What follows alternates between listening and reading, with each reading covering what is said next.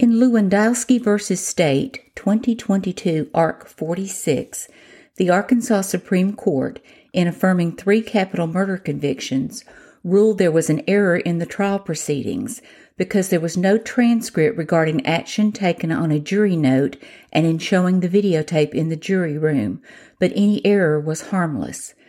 Justice Wynne wrote, the record includes a note from the jury, identified as Court's Exhibit 1, stating, We would like to inter- watch the interview with Nick that Detective Fallis Sick did after initially taking Sick Nick into custody. Although included in the record, initially there was no indication how the circuit court had responded to the note, if at all. End of quote. There was a motion to remand to settle the record and in the present appeal, defendant argued for reversal under Ark Code Ann Section 1689 128E on the ground of absence of a verbatim record. It was agreed the video would be played in the room. Quote, this court has stated that the purpose of Section 1689 125E is to protect against any further steps being taken with respect to evidence unless done in open court with counsel present. Also relevant is Arkansas Supreme Court Administrative Order Number 4, which requires a verbatim record of all proceedings in criminal cases, including discussions concerning jury notes and audio contained in videos or other recordings that are presented to the court or the jury, whether in open court or in camera. Arkansas Supreme Court Administrative Order Number 4A. There was no verbatim record of the discussion between the court and counsel about how to respond to the jury note. This was error under Administrative Order Number 4.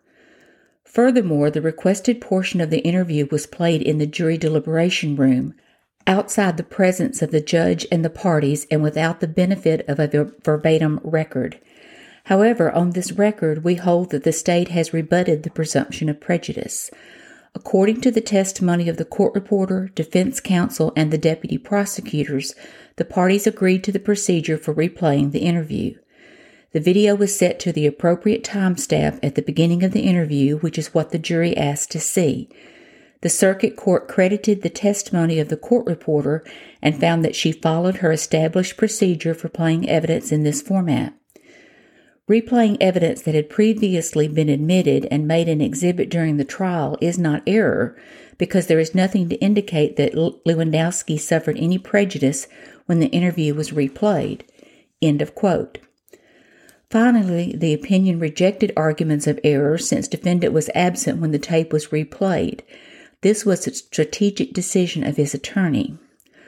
Ark Code Ann Section 1689 125E provides after the jury retires for deliberation, if there is a disagreement between them as to any part of the evidence, or if they desire to be informed on a point of law, they must require the officer to conduct them into court.